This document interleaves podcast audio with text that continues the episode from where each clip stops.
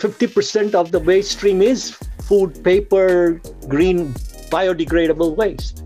So what do you do with this? Just simply saying recycling is not going to be an acceptable option. Researching plastic packaging and possible alternatives is a tricky topic, with lots of greenwashing and also well-intentioned misinformation, all of the good stuff. During this deep dive season, we were left wondering, is there a scalable alternative to plastic at all? Now, obviously, a global problem requires a range of approaches, but this interview with Ramani Nairan was a refreshing breeze of hope.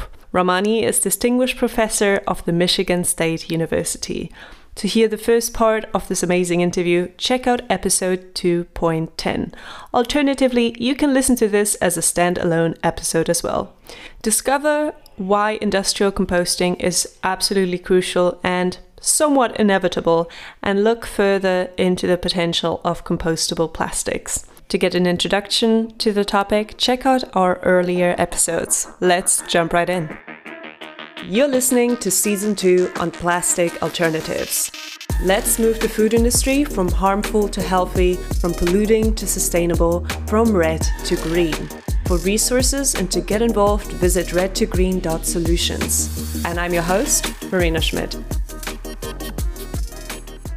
Let's look at the end of life. In previous episodes, we have had the discussion of industrial composting and how bioplastics behave as long as there isn't industrial composting. So one of the interview guests said uh, she finds it somewhat misleading of companies to use bioplastics and say they are compostable. If there aren't industrial composting sites, they actually mess up the recycling stream, uh, or they end up not being composted. What do you think about that? Yeah, one, this assumes that recycling is perfect. As we discussed earlier, yes. If the product is in a stream like food and other things, the recovery and all is not that easy. So uh, just simply saying recycling is not going to be an acceptable option. And the question of there are not enough industrial composting sites, therefore we should not do it and all. It's like the chicken and egg story, right? This discussion is focusing on plastics. So my question back would be, what are you going to do with all the food and paper and waste which is going into a landfill? Is that a good option where you generate methane? Or is it good to just dump it? Or is it good to just dump it into the oceans, which is going to perturb the ecosystem? And, you know, when you put food waste, then fishes will eat it, and there's going to be all the tox, everything. You're going to pollute the oceans, right? So, and we talked that fifty percent of the waste stream is food, paper, green, biodegradable waste. So what do you do with this? And if you say, I don't have to do anything, then why worry about plastics? Don't do anything with plastics too. Just that's business as usual. So uh, just simply saying recycling is not going to be an acceptable option. So my answer is, in order to manage this biodegradable organic waste, which represents fifty percent of our municipal solid waste and which contributes significantly to methane generation and global warming, that you need an end-of-life system to manage it. Either you do composting, which is well-established, people have been doing it for ages, or you put it in a digester, collect the biogas, and use it for energy. You have to do one of the two. You have to manage it, right? Just like you're saying, manage plastics. You have to manage that. And if that makes sense, then of course, plastics associated with that should be compostable. You can't recover it and recycle it. So this argument, the circular argument, is false, is misleading. Is itself misleading, that, rather than to say I should not claim it's industrial composting.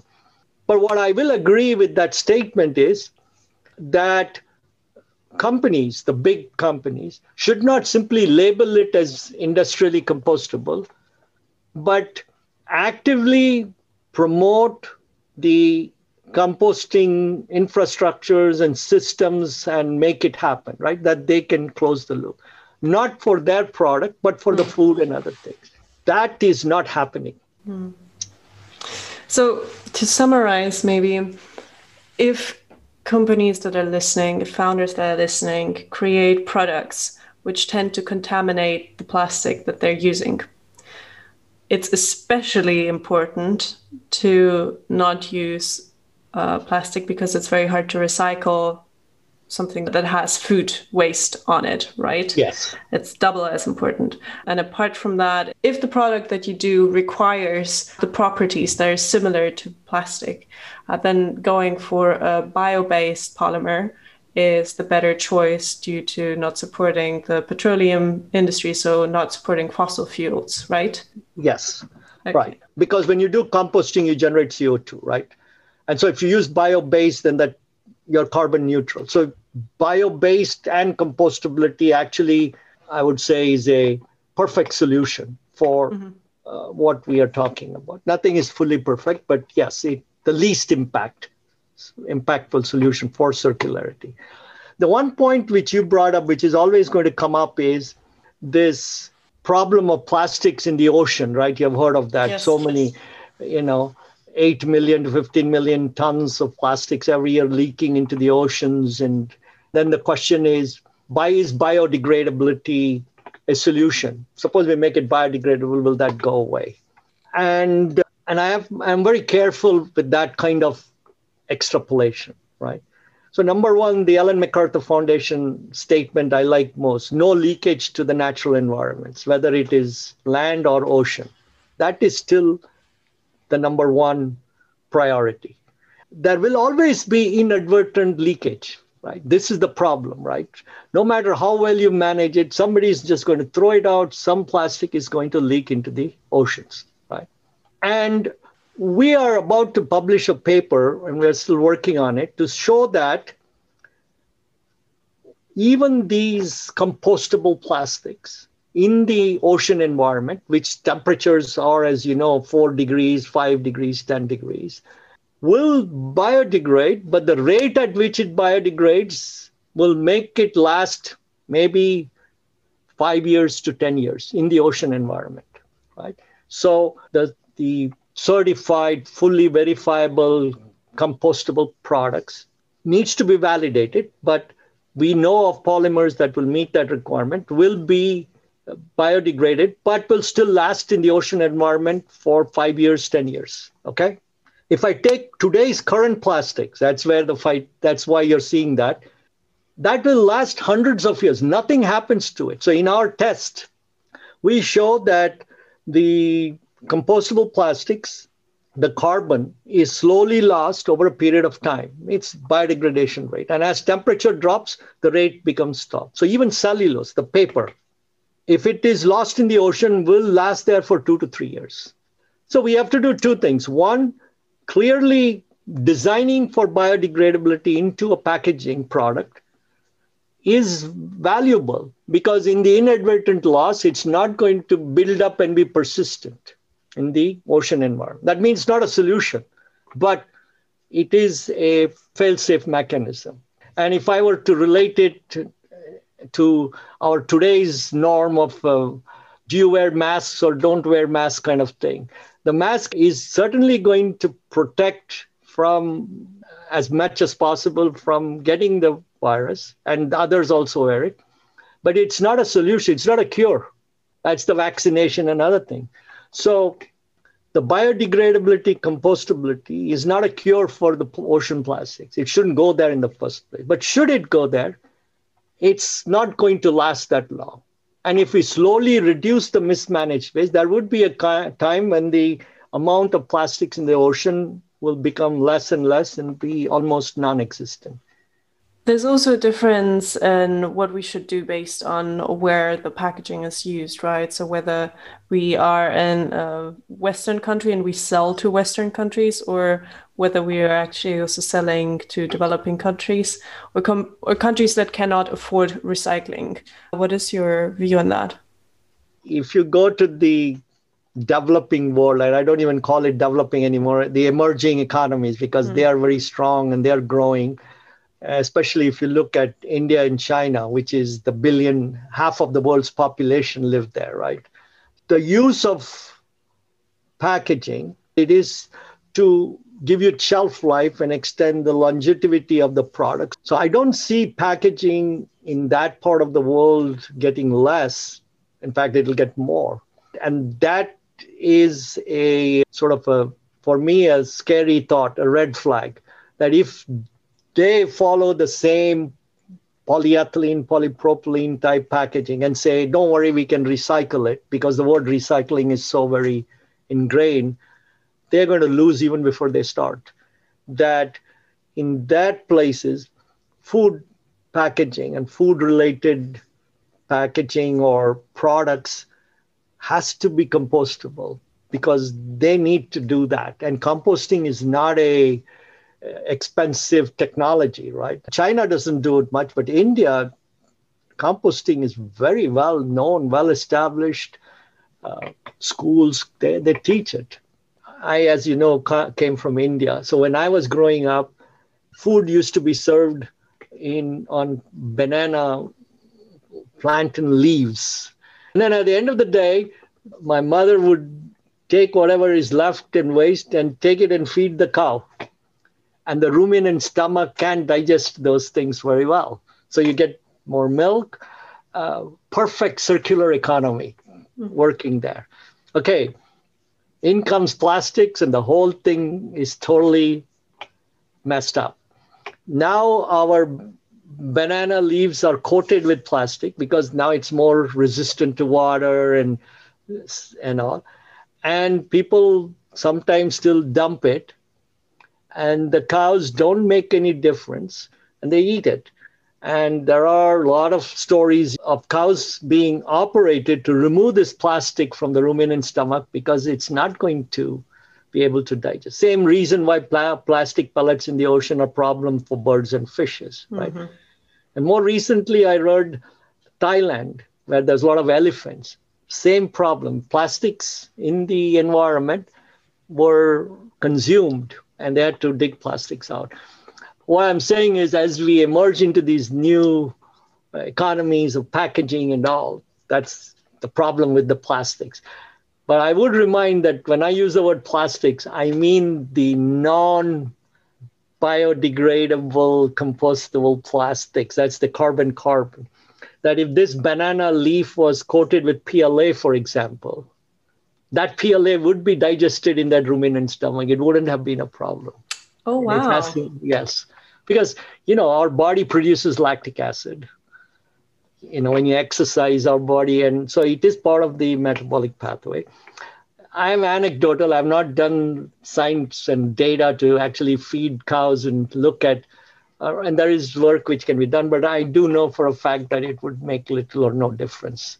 I'm talking about global compost, because all the food and paper and all these things also has to be a part of it. Nobody is going to set up composting for compostable P L A. You're not going to pull this plastic compostable out of it and then compost it, because if you could do that, you might as well recycle it. Because you can't do that, therefore, and that's why I thought the food industry is the best group to, to build on this. And it's certainly, I would love for you to, to take that forward along it, because what happens to food is important, and therefore what happens to protect it must also meet that requirement. And I don't think uh, we we look at it that way. I, I have not managed to convince the companies, the food companies, the big ones, to say we will create a an alliance and build this composting infrastructure because we know it is valuable and important. That's not happened.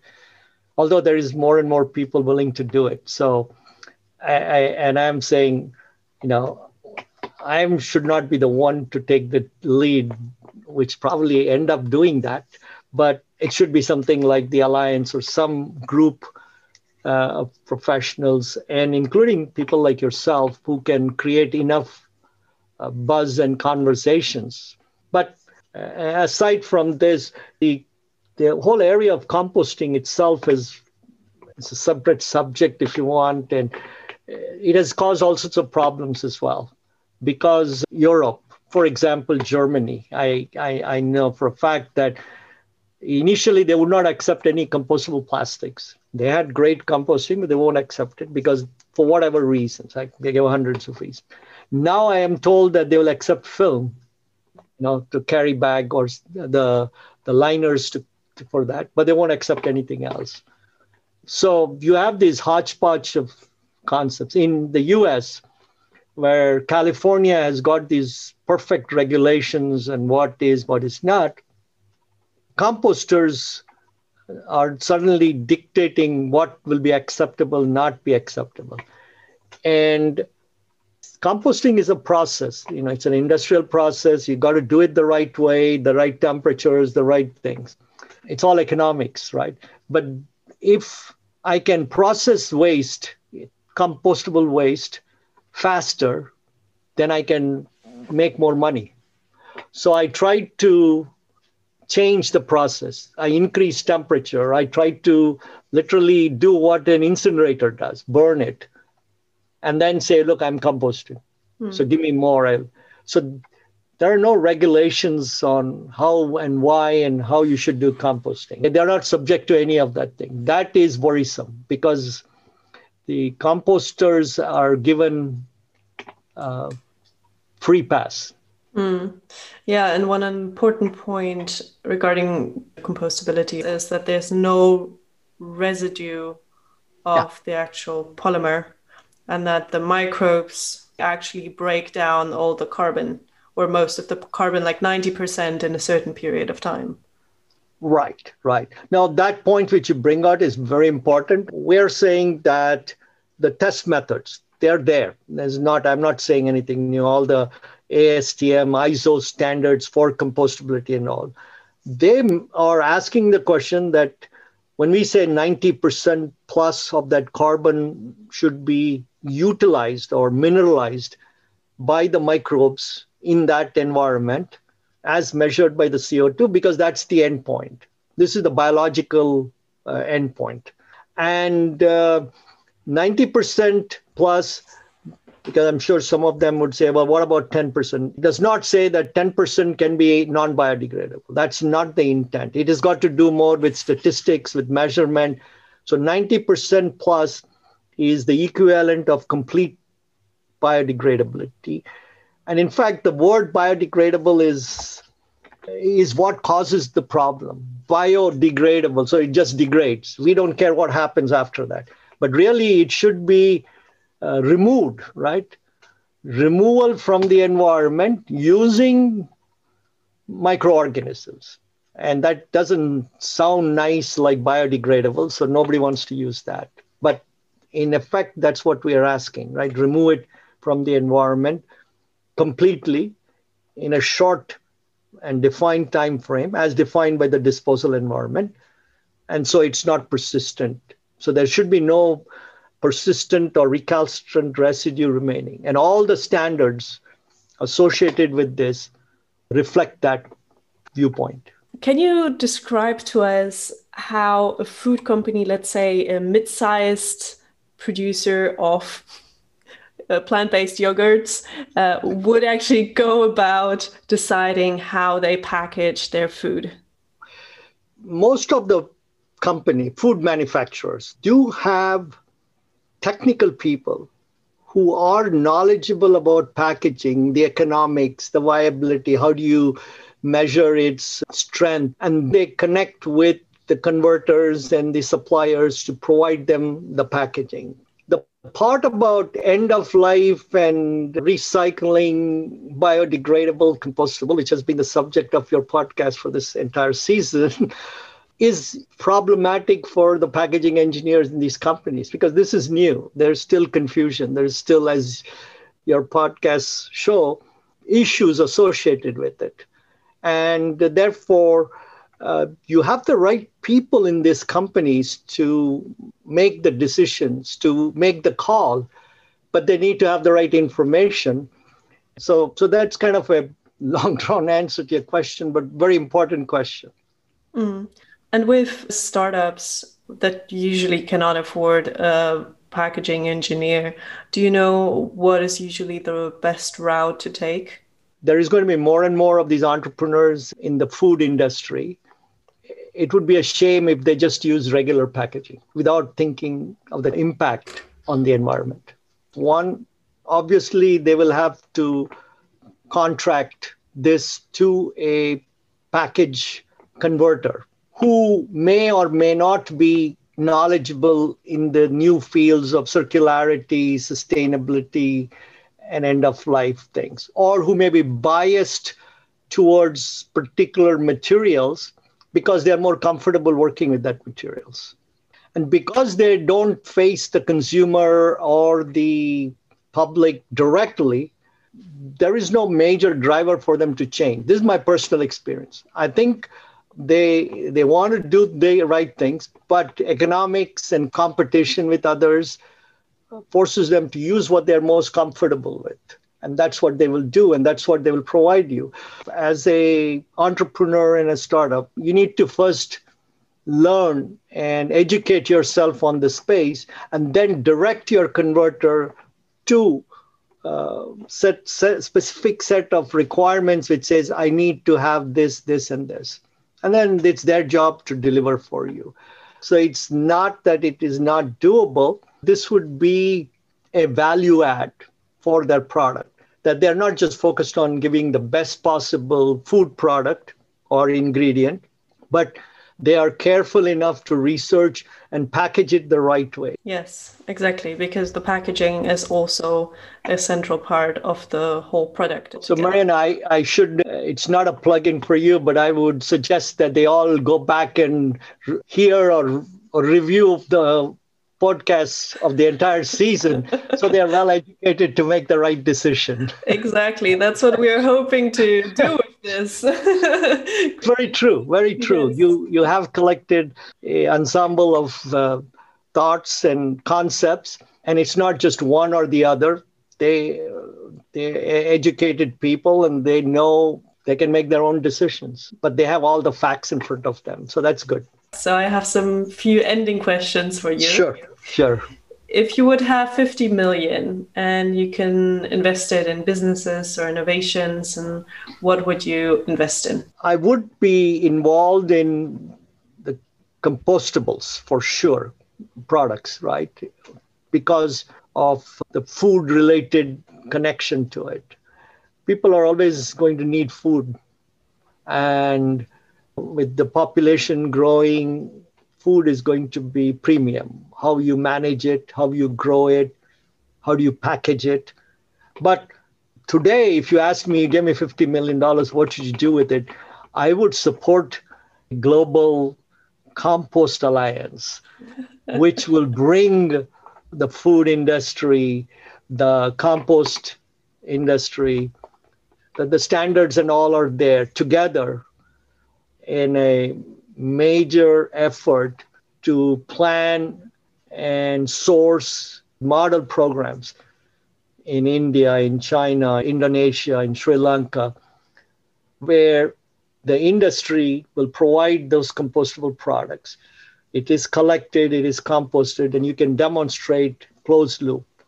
So, so if I had the fifty million and I had nothing to worry about, then that's what I would put together. A alliance with beds of such facilities all over, which will not start unless I have a major food supplier with the right packaging in it to show how this loop works.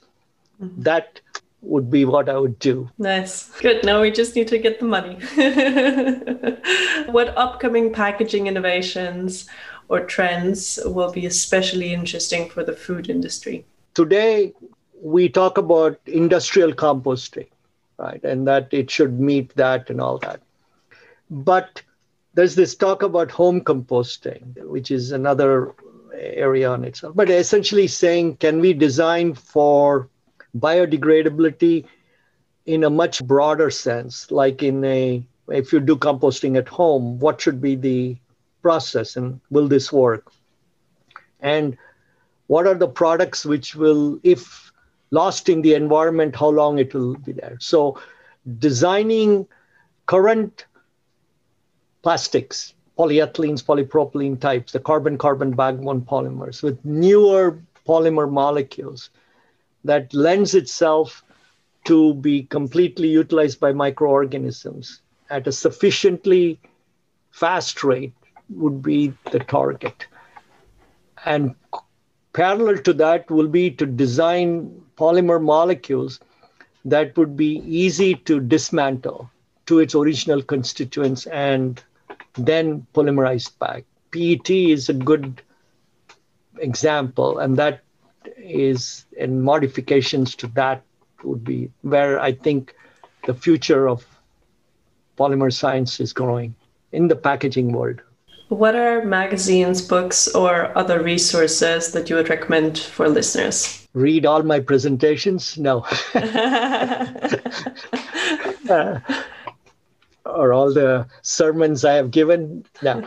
I think the packaging industry, the Packaging Digest, there's a lot of very good packaging journals which do a good job of covering these aspects. So be informed with that, right? The Sustainable Packaging Coalition, they have very big names, but I find them to be very educational and a networking opportunity to influence direction, right? So S P C. And in Europe, there are similar, I think, uh, packaging conferences, European packaging, you know. So they all are covering the aspects of this. I think they are things I would uh, certainly encourage. How can listeners support you or what you do? I would love for your listeners to, A, feel free to reach out through you, or you can provide an email. If you have questions, then certainly, or challenge this in sense that, well, I don't accept this, here's why, then we could have a discussion around it. It is composted and you can demonstrate closed loop, right? So if you could do, say, so if I had the fifty million and had nothing to worry about, then that's what I would put together, a alliance with beds of such facilities all over, where the, which will not start unless I have a major food supplier with the right packaging in it to show how this loop works. Nice. Good. Now we just need to get the money. What upcoming packaging innovations or trends will be especially interesting for the food industry? I think the, in a very purely technical sense, today uh, we talk about industrial composting, right? And that it should meet that and all that. But there's this talk about home composting, which which is another area on itself. But essentially saying, can we design for biodegradability in a much more broader sense? Like in a, if you do composting at home, what should be the process and will this work? And what are the products which will, if lost in the environment, how long it will be there? So designing current plastics, polyethylenes, polypropylene types, the carbon-carbon backbone polymers with newer polymer molecules that lends itself to be completely utilized by microorganisms at a sufficiently fast rate would be the target. And parallel to that will be to design polymer molecules that would be easy to dismantle to its original constituents and then polymerized back. P E T is a good example, and that is, and modifications to that would be where I think the future of polymer science is growing in the packaging world. Mm-hmm. What are magazines, books, or other resources that you would recommend for listeners? Read all my presentations? No. uh, or all the sermons I have given? No. The, I think the packaging industry, the Packaging Digest, there's a lot of very good packaging jour- journals which do a good job of covering these aspects. So be informed with that, right? The Sustainable Packaging Coalition, they are they have very big names, but uh, I find them to be very educational and a networking opportunity to influence direction, right? So S P C. And in Europe, there are similar, I think, uh, packaging conferences, European Packaging, you know. So they all are covering the aspects of this. So I, I think they are things I would um, uh, certainly encourage. Personally, I, I I read all that's on the internet, uh, and half the time I'm critical because they make half statements or totally erroneous statements, and it's always biased. So if I am a one of the biases is that if I am producing poly, if I'm a polyethylene film manufacturer, I want to find ways in which I can justify why I can collect it and recover it and recycle it, which may be possible, but the probabilities are low. Why don't I simply change the molecule? That kind of thought process doesn't, and it may be because of economics, availability, and all that. So yeah, I think the only thing I can, they, they, they say, the only thing permanent is change. And so change is happening in this space across the world. So, so we are sitting at a point in time where change is happening rapidly, and, and companies, big and small, have to adapt to it or be, or will, will lose its significance. And, you know, will have to shut down. How can listeners support you or what you do? I would love for your listeners to a, feel free to reach out through you, or you can provide an email. I, I am not worried. I am not that famous that I will get ten thousand emails. So, so if you If you have questions, then certainly, or challenge this in sense that, well, I don't accept this, here's why, then we could have a discussion around it. I'd love to, I'd love for somebody to tell me, here's where you're wrong, here's what you can do. I'm happy to modify it. And I have modified my thought processes. For example, earlier on, I did say, you know, biodegradability in the ocean environment is crazy. You know, you guys are going all the wrong path. I would not even claim it. When you put the word marine biodegradable, there are certifications, you're totally misleading. I mean, and that's what some of your earlier listeners say too. But I have now, because of things that has been said to me and said is, no, that's not the total the correct answer. The answer is that, how does this compare with the current plastics, and is there a value to it? And the answer is yes, if composting or closed loop infrastructure is right, but if it is lost in the environment, these will not persist as long. And as long as you're transparent and you clearly state how long and what the impacts. So love to hear from your listeners on this. I'd love for them to get educated on this, on this concepts of biodegradability, why, how. And I would love to have them all be a part of some of this global alliance, either through themselves or through the company. I think you have made this statement, you just stuck in my head when we talked last time, was a grassroots type evolution for this. And maybe it does need a grassroots type evolution, uh, but it will not succeed unless you bring the bigger players into the picture. Yes. We all need to do our part to individually and collectively get our shit together. Right, right. Well, Ramani, it has been a pleasure to have you on. Thank you so much for this inspiring talk. It was also very nice to see a lot of the thoughts that I've been chewing on confirmed by you. So it's like I got I got a Ramani stamp.